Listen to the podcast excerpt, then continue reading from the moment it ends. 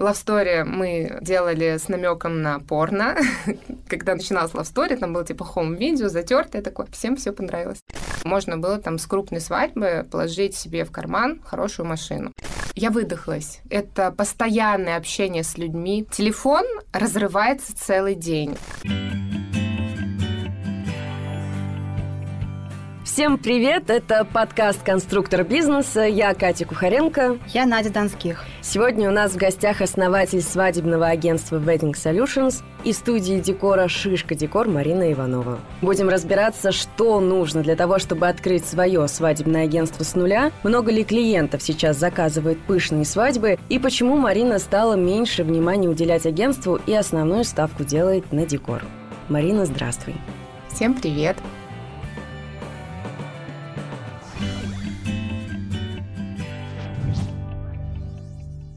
Давайте начнем традиционного вопроса. Марин, почему решили открыть свое свадебное агентство? Я могла бы долго и красиво рассказывать о том, как мы это решали и строили бизнес-планы, но все оказалось гораздо более прозаично, и можно сказать, что это вообще случайность. В 2008 году я работала начальником отдела персонала в довольно крупной транспортной компании, и, честно говоря, немножечко выдохлась. В то время я уже поняла, что я хочу чего-то большего, мне хочется каких-то больших приключений, больше творчества, и мы решили открыть свой бизнес тогда еще партнером, молодым человеком. Сейчас он уже муж. Решили мы открывать кадровое агентство. Ну, потому что я долгое время работала в рекрутинге, я долгое время подбирала персонал, доросла до HR-директора. И мы начали путь к открытию кадрового агентства. Мы искали офис, мы зарегистрировали юрлицо. И в 2008 году случился тот самый пресловутый кризис, который сразу же нам наш бизнес обрубил на корню. Ну, как бы пошли огромные сокращения, никому наемный труд был не нужен. И те обратно мне не позволяла гордость, хотя меня бы взяли. Муж тогда тоже уволился, он начал карьеру в Финаме. И мозг начал работать просто в режиме «надо что-то придумать, надо кушать, надо пить, надо ездить отдыхать, как бы жить, как мы жили». Мы стали думать логически, что будет всегда актуально, несмотря ни на какие кризисы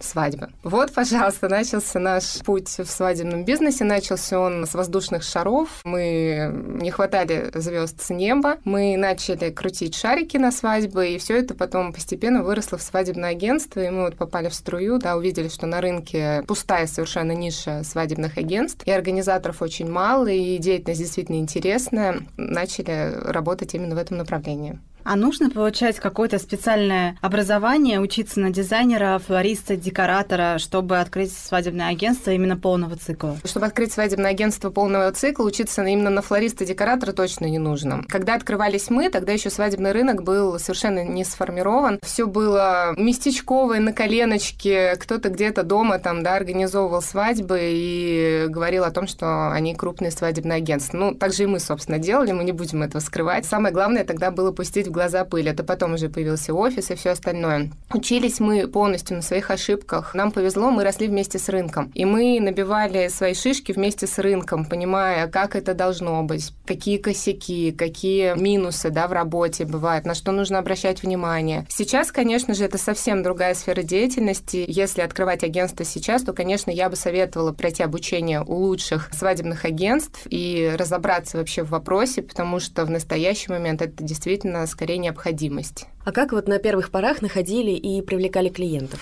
Ой, это тоже было очень интересно. Тогда только начинали работать социальные сети. У нас ВКонтакте было 45 аккаунтов, я как сейчас помню, и мы писали людям в статусе помолвленные «Привет, меня зовут так-то, я менеджер свадебного агентства, давайте попробуем вам организовать свадьбу». Мы брали какие-то совершенно смешные деньги сначала, ну, так как, естественно, нам нечего предложить клиенту, у нас даже портфолио нет, по сути. На самом деле мы нашли огромное количество клиентов именно таким образом. И потом уже, когда у нас появилось портфолио, мы создали сайт, мы уже начали вкладываться в рекламу. Тогда это было продвижение сайта в топ-10. Сейчас, конечно, это уже все не работает. Ну и сарафанное радио. Те клиенты, которые уже обращались к нам изначально, они с удовольствием советовали нас дальше, и таким образом мы нарабатывали клиентскую базу. То есть вы, получается, открывались без бюджета? Были кое-какие накопления, я довольно прилично тогда еще зарабатывала, и, естественно, мы себе какую-то подушку безопасности обеспечивали. Но у нас не было офиса, офиса, у нас не было как таковых затрат на персонал, на рекламу. Потратились только, по сути, на сайт, на визитки, какие-то рассылки мы делали первое время, и на этом все. Когда первый офис появился? Первый офис у нас появился спустя три года работы. Это было в районе метро «Динамо». Он был очень холодный,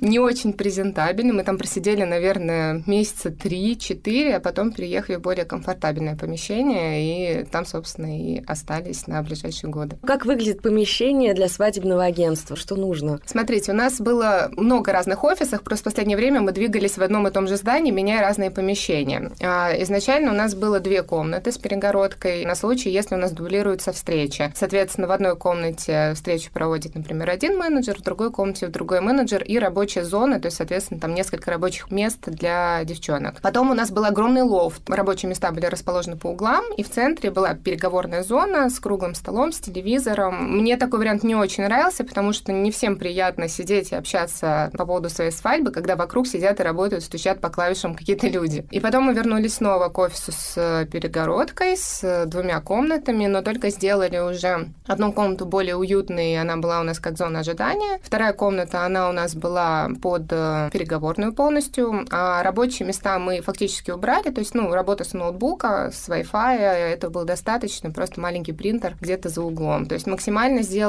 упор именно на встречи, на переговоры, на комфорт клиента. Помните первую свадьбу, которую организовывали? А, да, помню, конечно. Моя первая свадьба, действительно классная свадьба, но она была без публикации, но был очень хороший опыт работы вообще, в принципе, с площадкой, с артистами, с декором, все было на уровне, и это было довольно дорого. Тогда еще выступали у нас братья Сафроновы, они тоже поднимались по своей карьерной лестнице, но были уже известными. И для меня, конечно, это был огромный плюс, чтобы потом заявлять о себе дальше. Эта свадьба прошла идеально, было все просто замечательно, но здесь еще фишка в том, что клиент полностью доверился мне, по сути, да, девочки без опыта, без портфолио, которой нечего было предложить им. И я была очень сильно благодарна и вложила всю душу, все свое личное время и занималась только ими. Это, получается, клиенты шоу-бизнеса? Нет, это обычный клиент, который просто захотели себе пригласить кого-то там на свадьбу. А вот те свадьбы, которые за 10 тысяч были, угу. как это выглядело? Что а, за 10 тысяч? 10 тысяч рублей это была чисто моя услуга как организатора. Мы подбирали площадку, подбирали команду, это фото, видео, ведущий, декор, разрабатывали какой-то базовый концепт. Тогда еще не было таких э, масштабных концептуальных свадеб, как сейчас, но уже люди хотели что-то необычное. Желтую свадьбу, голубую свадьбу, не просто шарики надуть, а сделать там какие-нибудь цветочные композиции, оформить тканюшкой. Сейчас, конечно, это все звучит смешно, потому что рынок шагнул вперед баснословно. Но тогда это было уже круто, это было востребовано. И мы сидели, смотрели зарубежный опыт и перекладывали его как раз-таки вот на свои свадьбы. Тогда еще очень модно было говорить «европейская свадьба». Сейчас, конечно, уже никого этим термином не то, что не удивишь, это смешно даже звучит, а, но тогда это было, да, мы хотим европейскую свадьбу свадьбу. Это значит без шариков, без тамады, а с цветочками и в каком-нибудь приличном месте. Это как евроремонт. Да, да, да, да, да. А вот какие-то курьезные случаи, как это происходит? На самом деле огромное количество курьезных случаев. Я даже какое-то время начинала вести свой блог в Телеграме, но постоянно то его забрасывала, то нет, где писала вот реальные какие-то происшествия. Из того, что мне больше всего запомнилось, это одна свадьба, где я мыла полы. Это был коттедж. С тех пор я в коттеджах вообще, в принципе, отказалась работать. Причем это был какой-то мега дорогой коттедж на Новой Риге. Люди заплатили огромные деньги за его аренду, огромные деньги за то, чтобы оборудовать там кейтеринг-зону. Невеста нашла меня, уже имея в базе площадку. Соответственно, моя задача была все это дело причесать, скоординировать и сделать так, чтобы все было хорошо в день свадьбы. Причем свадьба была очень не бедная. Там Хрусталев был ведущим, дорогой фокусник, который стоит как 10 обычных фокусников, там показывал иллюзию. Было очень круто с точки зрения программы, но площадка это было, конечно, печаль. Я сразу сказала, что нам нужен там клининг, охрана, ну, потому что этих позиций, как правило, нет в коттеджах. Хозяйка пообещала нам двух уборщиц, охранника. В итоге уборщица в день свадьбы, почему-то она была одна, что-то у нее случилось по дороге, в общем, ее не было. Май. Дождь стеной, целый день. Персонал, подрядчики, да, которые носят оборудование, столы, мебель, кухня, все это происходит через улицу уборщицу. То есть вы представляете состояние пола в момент апогея подготовки. Это было ужасно. Уборщицы нет, у нас гости едут уже в пути. А что делать? Мне стыдно, например, да, хотя это не моя вина абсолютно. Площадка нам гарантировала наличие уборщицы, но ее нет. Я достаю ведро, нахожу тряпку и начинаю мыть полы. Это было очень забавно, особенно когда заходит жених, а жених меня не видел ни разу вообще вот в процессе подготовки. Мы общались с невестой. Он такой, где Марина? И я, так знаете, откидывая прядь со лба рукой в перчатке, я Марина. И он так на меня как-то очень косо посмотрел. Ну, я объяснила ситуацию, что, в принципе, все нормально, я не подрабатываю, я просто вам помогаю спасти просто ваше мероприятие. Да. Потом у меня был очень забавный случай с финансовой частью. У нас было очень крупное мероприятие. Клиент накануне мне отдает сумму, но не до конца какую-то часть денег мы договорились, что они внесут на мероприятие. Соответственно, я накануне все фасую по конвертикам. Каждый конверт подписан и написана сумма, которую нужно отдать. И были у нас цыгане, какие-то очень популярные цыгане, которые выступали перед Мадонной. И, в общем, я пишу на конверте цыгане, сумма денег. И туда ничего не кладу, потому что не хватает. Эту сумму я должна была взять у клиента в день мероприятия и положить в этот конверт. Мероприятие очень крупное. Я чисто на сценарии и общаюсь с клиентом. Деньгами занимается мой муж.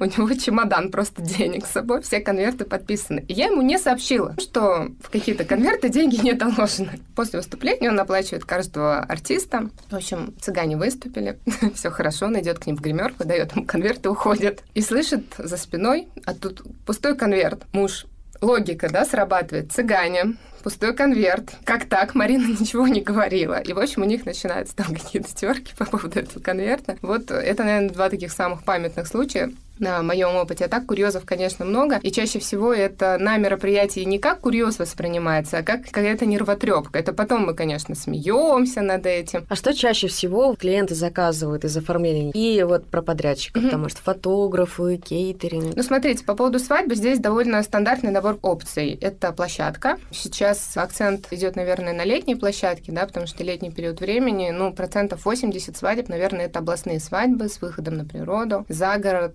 водичка, фото, видео, ведущий, естественно, свадебный стилист, свадебное оформление, свадебный торт и набор аксессуаров, которые там у каждого свой. Там, начиная от приглашений, заканчивая рассадочными карточками, всякими сундучками для денег и так далее. Доп. опции, которые уже на 50% свадеб, это артисты, интерактивные программы, салюты и, наверное, все.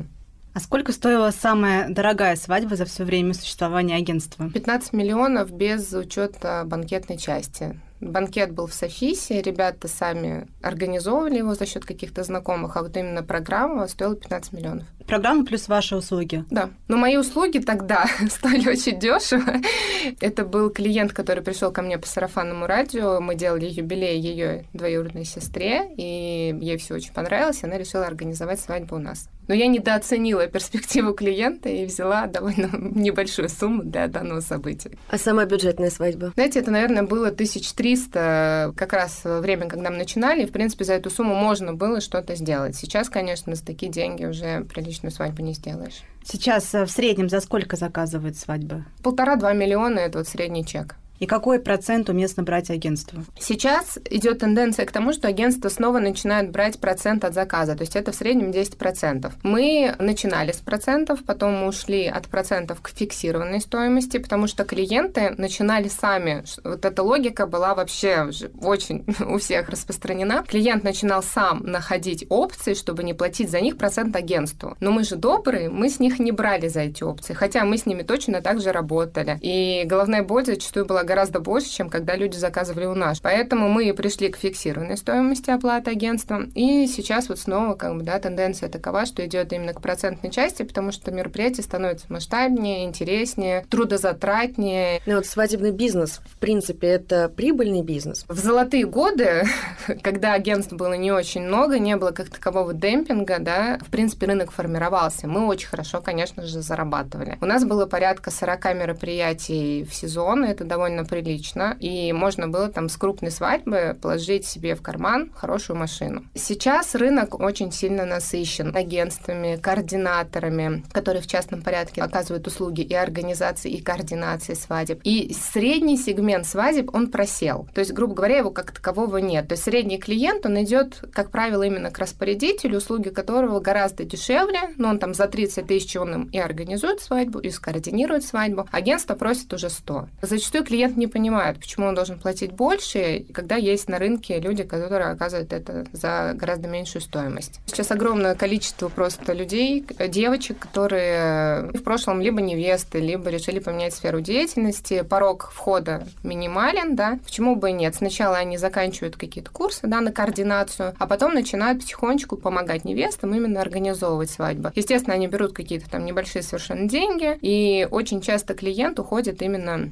к такому агентству. Поэтому вот последние годы у нас количество мероприятий как раз-таки упало где-то вдвое, потому что мы отказались снижать агентскую комиссию, и клиент очень часто уходил именно из-за этого. Сколько времени вообще нужно для того, чтобы организовать свадьбу? Мы рекомендуем начинать готовиться где-то за полгода. Самое проблемное место – это площадка. Казалось бы, Москва – огромный город. Подмосковье еще больше. Адекватных мест за адекватную стоимость практически нет. И чтобы взять на определенную дату хорошую площадку, это мало того, что поездить, поискать, это еще надо намного заранее бронировать, чем даже за полгода на самом деле. Процесс подготовки, он довольно стрессовый для пары. Им нужно огромное количество времени посвятить встречам, посвятить выбору, который дает агентство, поездить на площадке выбрать. И, соответственно, так, чтобы это не было за две недели сплошных гонок, лучше это растянуть и получать от этого, по крайней мере, пытаться получать удовольствие. А минимальный срок? Ну, Знаете, мы за две недели делали.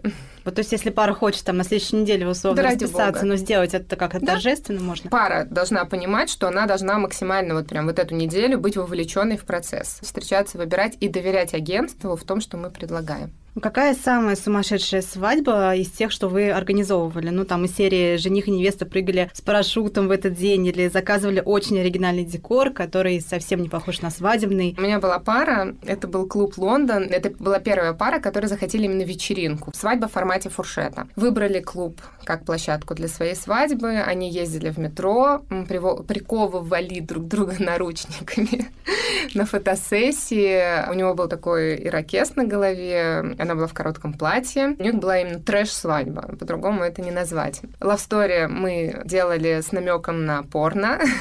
Когда начиналась Story, там было типа хоум-видео, затертое такое, потом их прогулка, а потом опять. Ну, и при всем при этом присутствовали мамы, бабушки, э, какое-то взрослое поколение, естественно, которые, наверное, не очень поняли, да, вообще, что тут происходит. Но им было весело, и это было их событие про них. Всем все понравилось.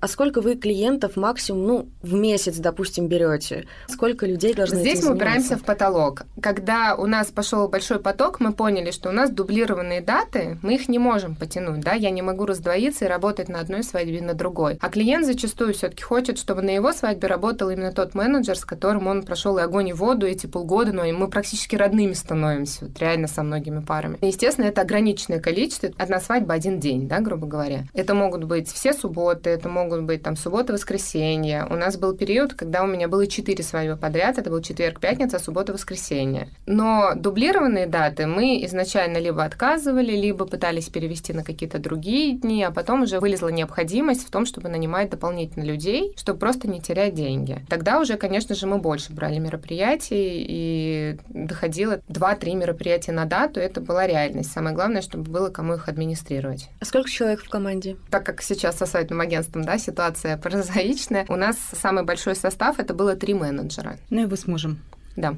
А мне интересно, изменился ли у россиян подход вообще к формату проведения свадьбы за последние 10 лет? У нас по-прежнему играют свадьбы, которые по стоимости сравнимы с новой приличной машиной? Или, может, наоборот, свадьбы стали скромнее, как в Европе? Нет, смотрите, конечно, такие свадьбы играются. Мы все на них смотрим, и там даже стоимость порой не машины, а квартиры, и далеко не, не одной. Валтуфьева, и не одной. Конечно же, размах есть, и это далеко не всегда какие-то селебрити, это могут быть вполне обычные обычные люди, которых никто не знает и не видит, но вот они хотят так сыграть свадьбу. Сейчас скорее акцент на то, что свадьбы становятся более продуманными. Нет задачи пустить пыль в глаза, но есть задача удивить декором, например, удивить организацией, идеей. И мы делаем свадьбу про эту пару. Как они познакомились, какая их любимая музыка, какой лю- любимый фильм. Основываясь на этом, можно сделать какие-то уникальные концептуальные события, и это будет очень здорово, и это будет удивлять людей. То есть как бы у них задачи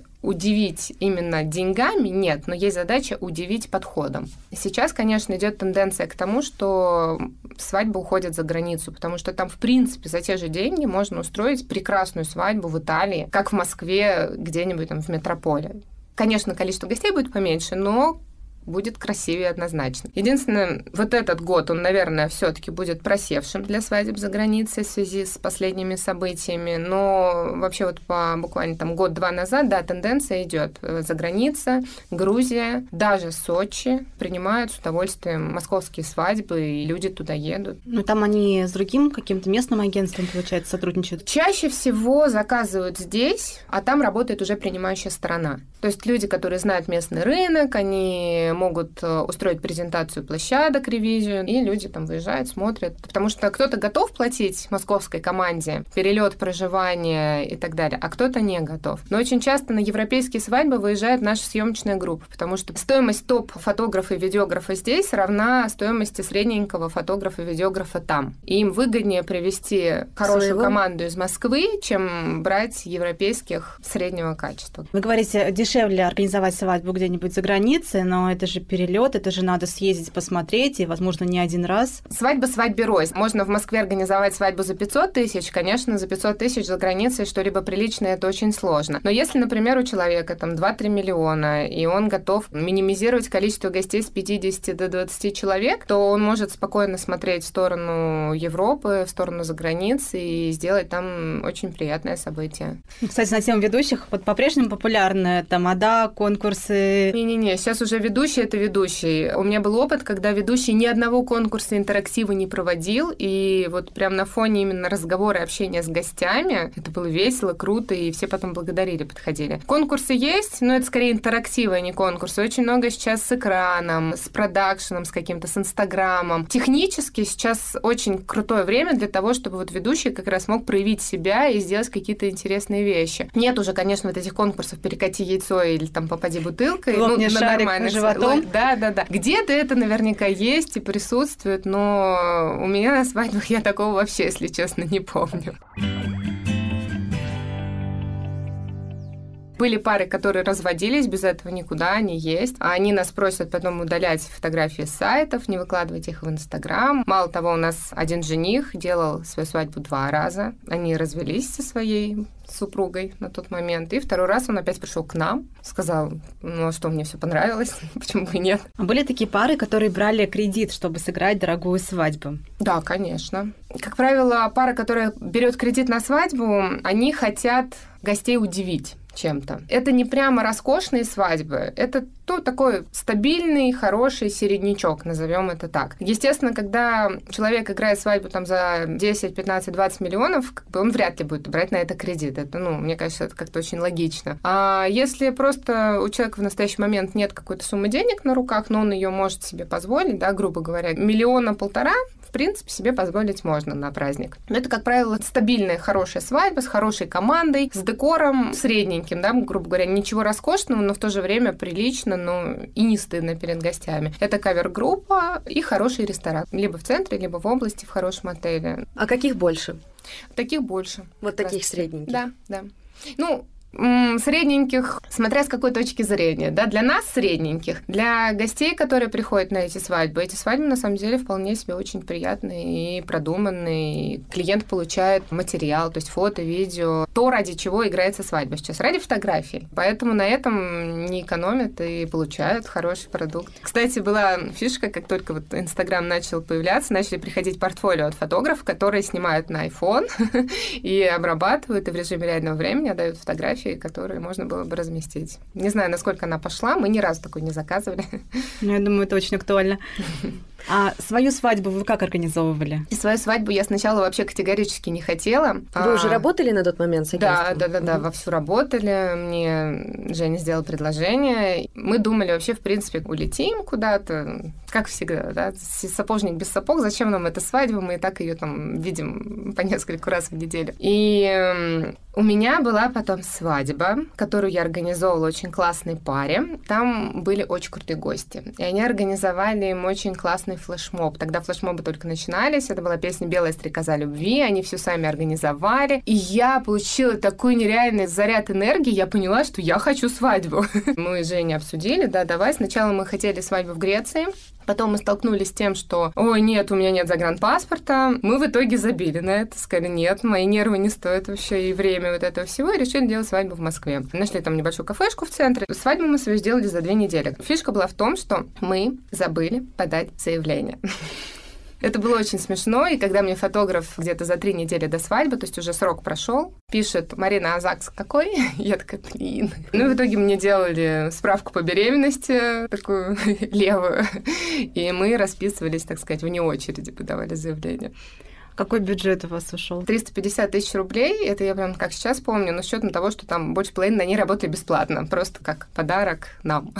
Мы поговорили уже про то, что в этом году, скорее всего, количество свадеб, особенно те, которые за границей будут проводиться, просядет по понятным причинам. Мы тут поинтересовались, и в принципе, согласно официальной статистике, браков становится меньше. По данным Росстата, в 2018 году у нас женились 893 тысячи пар, а в 2017 и до этого года цифра превышала миллион. Вы заметили на себе сокращение, вот этот тренд? С точки зрения свадебного агентства, да, это заметно, потому что, во-первых, услуга не настолько популярна да, среди пар, поэтому, естественно, мы просели очень сильно. Но с точки зрения именно бизнеса декора, я бы сказала наоборот. У нас увеличилось количество заказов, увеличился, в принципе, оборот, прибыль, и тут мы растем как только можем. А почему вы решили отойти немножко от свадебного агентства и стали больше внимания уделять декору? Ну, мы начинали с декора, шарики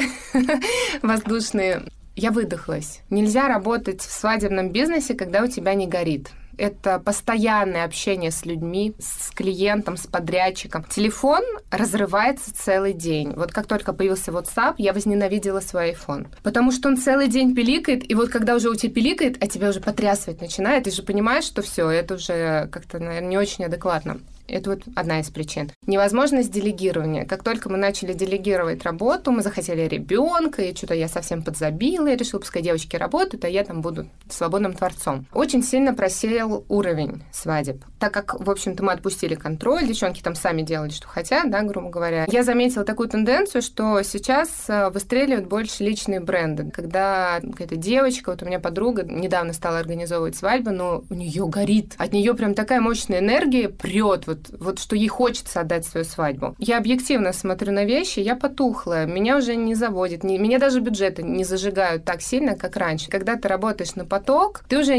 для себя никакого удовлетворения не получаешь. Работать только ради денег тоже сомнительное удовольствие, особенно в таком режиме дедлайна постоянного. Плюс потом у нас наконец-то появился ребенок, и я не готова отдавать невесте время моего ребенка. Это очень важный момент, потому что вот современная невеста — это огромное количество времени, которое ты проводишь с ней. Ты ездишь с ней выбирать платье, ты ездишь с ней по площадкам, ты ездишь с ней по всем встречам, да, со всеми подрядчиками. А когда у тебя не одна невеста, а 15, ты, в принципе, дома не появляешься. Я не готова на такие жертвы в настоящий момент. Так как студия и агентство, получается, работали параллельно, не было необходимости еще снимать какое-то дополнительное помещение под э, студию. Да, совершенно верно. Но потом, когда мы решили все-таки свадебное агентство сворачивать, мы решили отказаться от офиса, потому что именно свадебный бизнес, для него нет необходимости в аренде именно офисного помещения. Мы просто посчитали количество встреч, которые мы проводим, да, по каждому из направлений, и вышло, что на декор мы проводим в офисе 10 встреч в год. Поэтому мы сейчас спокойно обходимся встречами на площадках, где-то в центре, в кафешках, не тратим дополнительные средства. Жалко только, что мы в ремонт вложились. А, то есть у вас и помещения, получается, никакого нет? Спокойно можно Только даже... склад.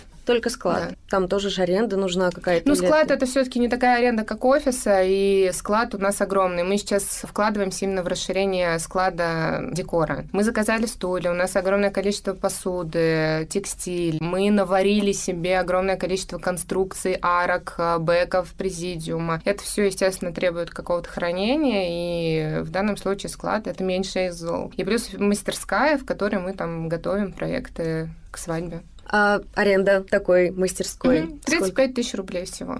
А большое помещение? 80 квадратных метров. Есть ли смысл сейчас, в 2020 году, создавать свое свадебное агентство? Вопрос такой риторический, я бы сказала. Если создавать э, бизнес ради бизнеса, то, наверное, нет. Тогда лучше, не знаю, открыть франшизу там или пойти в другое направление куда-то. И если у тебя горит, и если ты реально хочешь этим заниматься, конечно, стоит. Просто эта сфера, она эмоциональная. Она, конечно, про деньги. Здесь можно зарабатывать хорошие деньги. Но если ты не вкладываешь в это эмоцию, если ты не вкладываешь в это себя, то, увы, не пойдет. Клиент сейчас ищет себе поставщика услуги, с которым есть контакт. Если просто ты приходишь и тебе как на машине посчитали свадьбу и выдали чек, не прокатит уже к сожалению. Не слишком много агентств сейчас в Москве? Много, много. Но всегда наличие конкуренции это же, в принципе, двигатель прогресса. Если ты найдешь свою уникальность, если ты предложишь какой-то там новый уникальный продукт, новое предложение, то тебя заметят и возьмут, я больше чем уверена. Процентов 70 агентств, они как раз работают уже вот на схеме выдохлась, на схеме потока. У многих нет вот какой-то изюминки именно в процессе подготовки. Откройте Инстаграм, забейте свадебное агентство, и вы увидите миллион одинаковых картинок, миллион одинаковых постов, как выбрать ведущего, как выбрать площадку, как рассчитать алкоголь на свадьбу. Это уже на самом деле смешно становится. Клиенту среди этого всего, да, естественно, луч света — это что-то новое, уникальное. Хотя бы, хотя бы какое-то уникальное ведение Инстаграм-ленты. Поэтому я думаю, что перспектива есть. Дерзайте. Что сложнее? Организовать свадьбу целиком угу. или оформить? Конечно, организовать гораздо сложнее. Это гораздо больше временных затрат, гораздо больше трудозатрат, энергии, встреч. Поэтому услуга свадебного агентства, на мой взгляд, должна стоить каких-то денег определенных. А что касается декора, у нас, как правило, это одна-две встречи с невестой. А, ну, это первая встреча знакомства, да, там утверждение проекта, далее подготовка, встреча, выезд на площадку, и, в принципе, дальше мы уже встречаемся на свадьбе. Если какой-то сложный проект, то там есть какие-то еще промежуточные встречи с обсуждением, с мозговыми штурмами, но чаще всего это гораздо меньшее количество именно временного какого-то вовлечения. Плюс ко всему, декор в большей степени это все-таки типовые какие-то вещи, да, это просто набор элементов, которые мы красиво компонуем, по-другому преподносим и продаем. Моя вовлеченность в это, она гораздо ниже и быстрее проходит вот сам процесс подготовки. И готовимся мы не полгода, естественно, мы начинаем готовиться к проекту где-то там, ну, за месяц, за три недели. А сколько декораторов нужно? У нас на данный момент работает три менеджера, которые занимаются проектными встречами с клиентами и подготовкой всяких э, презентаций. Работает порядка 12 флористов, и плюс, если, например, возникает какая-то необходимость, есть компании, которые предоставляют работников, монтажников, флористов дополнительно. И монтажников у нас пока своих нет, это, как оказалось, большая проблема. И мы пользуемся услугами компаний, которые предоставляют ну, сторонние услуги по монтажу. И в среднем сколько люди готовы тратить на оформление? Средний чек 150-200 тысяч. Это вот такой чек, на который можно сделать э, классный проект, он не будет, конечно, баснословным, когда у нас огромные композиции, потолок, пол там перестелен. Нет, но это будет довольно прилично с точки зрения картинки и комфортно как раз-таки по цене. Естественно, есть и большие суммы, и меньшие суммы, но вот средний чек он такой. Люди не понимают, что это реально, ну, сто процентов картинки вашей свадьбы. Вот какой будет декор, такие будут фотографии. Насколько уменьшился ваш доход с тех пор, как вы переключились на декорации и стали меньше внимания уделять свадебному агентству? Я бы не сказала, что он уменьшился. Он, в принципе, на том же уровне, и сейчас идет именно наоборот тенденция в рост. А как так? Больше заказов? Во-первых, есть возможность делегирования. Для меня это очень важно. Я, конечно же, прорабатываю каждую заявку, я смотрю каждую презентацию, которую девчонки отправляют, потому что здесь тоже легко упустить и скатиться по уровню. Мы стараемся все-таки держать планку. Раньше я занималась всеми презентациями, встречами с клиентом, сейчас это делают девчонки. То есть я сижу дома, у меня ребенок спит, я села, открыла ноутбук, причесала презентации, окей, отправляй. Дальше все общение с клиентом ведут уже девочки-менеджеры. В связи с этим мы можем принимать гораздо большее количество заявок, гораздо большее количество свадеб оформить и больше денег получить, естественно. И плюс вести какие-то новые направления работы, там аренду декора, например, какие-то пакеты разработать, да, на оформление, которые тоже приносят деньги. Здесь уже как раз-таки про бизнес. Мало того, что здесь я вижу свой рост, я съездила на обучение, прошла какие-то курсы, там, здесь по флористике, здесь по монтажу. Если раньше это просто были флористические композиции на столы, то сейчас декор — это реально практически стройка. Это огромное количество необычных элементов, которые можно использовать в декоре. Это различные пластики, строительные материалы. Это же все можно перенести в декор и создавать какие-то уникальные проекты. Когда ты приезжаешь, голые стены, а потом так бах, и очень крутая картинка. Это на самом деле очень интересно. У меня последний вопрос. Сколько стоит заказать цыган на свадьбу? Как, который пели у Мадонны. Им это стоило 300 с чем-то тысяч, кстати говоря. А обычных? Обычные 1018, если не ошибаюсь. Давно просто не заказывали, но очень это любят э, итальянцы. Вот итальянские свадьбы у нас все были, ну, русско-итальянские, все почему-то были цыганами. Катя ждала до последнего, чтобы спросить про цыган. Да, но они просто такие очень позитивные, классные. Ну, кстати, тоже, да, опять же, есть цыгане классные, колоритные, а у нас был клиент, который сам где-то нашел подешевле и привез приезжают эти цыгане, мало того, что они выглядят не очень по-цыгански, они еще и не очень-то и выступают, да, грубо говоря. Для меня странная экономия там в 5000 рублей. Вот, кстати, вот из факапов на мероприятиях чаще всего то, что заказывает и находит клиент, это оказывается, ну, такое. Мы же рынок видим, свадеб видим больше, видим в работе больше людей, больше команд. И мы можем оценить и дать этому оценку. А клиент очень часто верит там маме, тете, подруге, у кого где-то кто-то чего-то увидел. Сейчас, слава богу, вот тенденция к тому, что свадьба свадьба все-таки это вложение денег, и она должна быть хорошей, и организаторам надо доверять, как правило. Марин, спасибо огромное. Спасибо большое. Надеюсь, была полезна.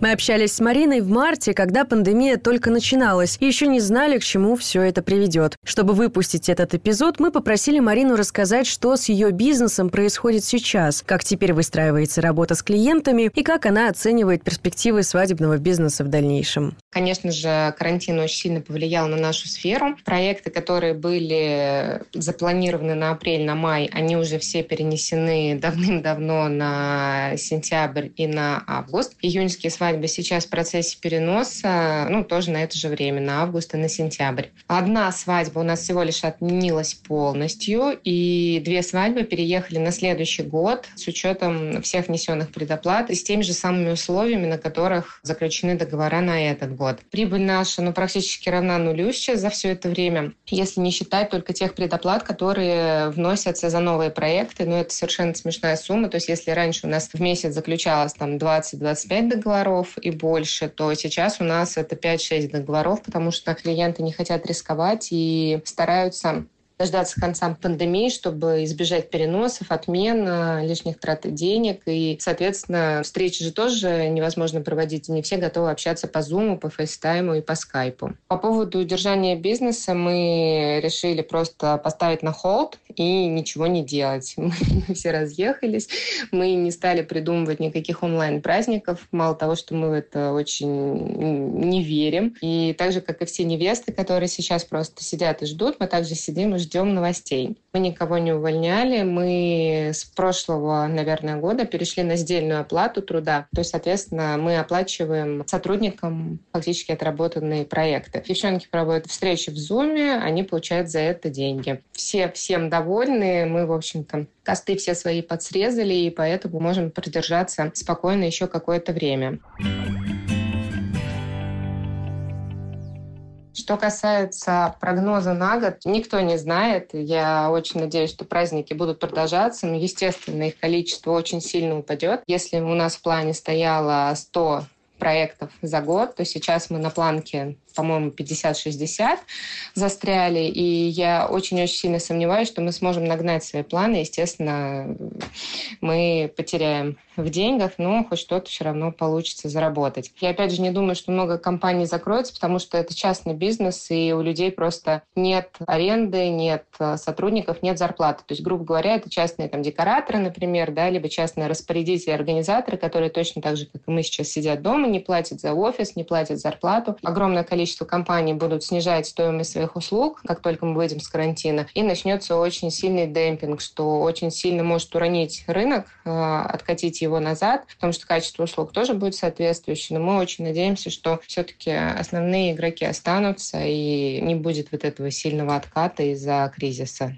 Ну, естественно, если даже какие-то праздники уходят в онлайн, люди декорации на них не будут заказывать. Ну, либо это будет какое-то очень минимальное количество декора, которое просто неинтересно будет э, обслуживать с нашей стороны. А, мы сейчас открываем еще одно направление работы. Это пакетные предложения по декору. Это не будет набор а, все, что нашли, то и запихнули. Нет, это очень продуманные вещи с сервировками, с а, красивыми какими-то деталями, элементами. И будут выглядеть они действительно дорого и очень достойно. Поэтому мы надеемся, что при упадке бюджетов людям очень понравится наш продукт. И даже на какие-то домашние вечеринки человек может себе позволить заказать нам пакет за 35 тысяч рублей, который будет включать в себя классный декор. Но вообще очень хочется отметить то, как э, быстро организаторы и все наши остальные коллеги адаптировались э, к ситуации и с великой радостью идут навстречу клиенту, занимаются переносами, занимаются согласованиями. При этом клиенты в основном спокойны, они точно так же ждут, как и мы, они прекрасно понимают, что все попали в эту безвыходную ситуацию, и делить нам да, особо нечего, нам нужно объединиться, сплотиться и командой единой все это пережить. Есть, конечно, моменты, когда возникает, да, вот по поводу возврата предоплат, так как у поставщиков услуг сейчас фактически нет дохода, то и возвращать предоплаты, ну, больше половины не может себе позволить. Грубо говоря, там фотограф а, берет половину стоимости предоплаты, да, там суммы достигают порой там 50 тысяч рублей и больше. И в случае, если у него, например, там, грубо говоря, говоря, 10 договоров, ему нужно вернуть полмиллиона. Такая сложная ситуация вырисовывается, и клиент недоволен, да, который отменяет э, свадьбу, и подрядчик в очень неприятную ситуацию попадает, потому что, ну, грубо говоря, не по его вине это происходит, и он никак не может повлиять на ситуацию. Мы со своей стороны клиентам предлагаем следующее, то есть, ну, естественно, это перенос даты совершенно на любое число, на любой год, там, не знаю, год вперед, два года вперед, с замороженным депозитом предоплаты. Ну и сейчас очень много внимания все уделяют своим договорам. А мы перелопатили договор, э, прописали кучу-кучу информации в раздел форс-мажоров, где подстраховали себя, клиента как раз-таки от э, потерь, связанных с э, карантином, с коронавирусной инфекцией и прочим. Вот. И даже те клиенты, которые приходят к нам сейчас, они обращают на это дело внимание и благодарны нам как раз-таки за то, что мы не только свои интересы учитываем, но и их пытаемся защитить тоже с какой-то стороны.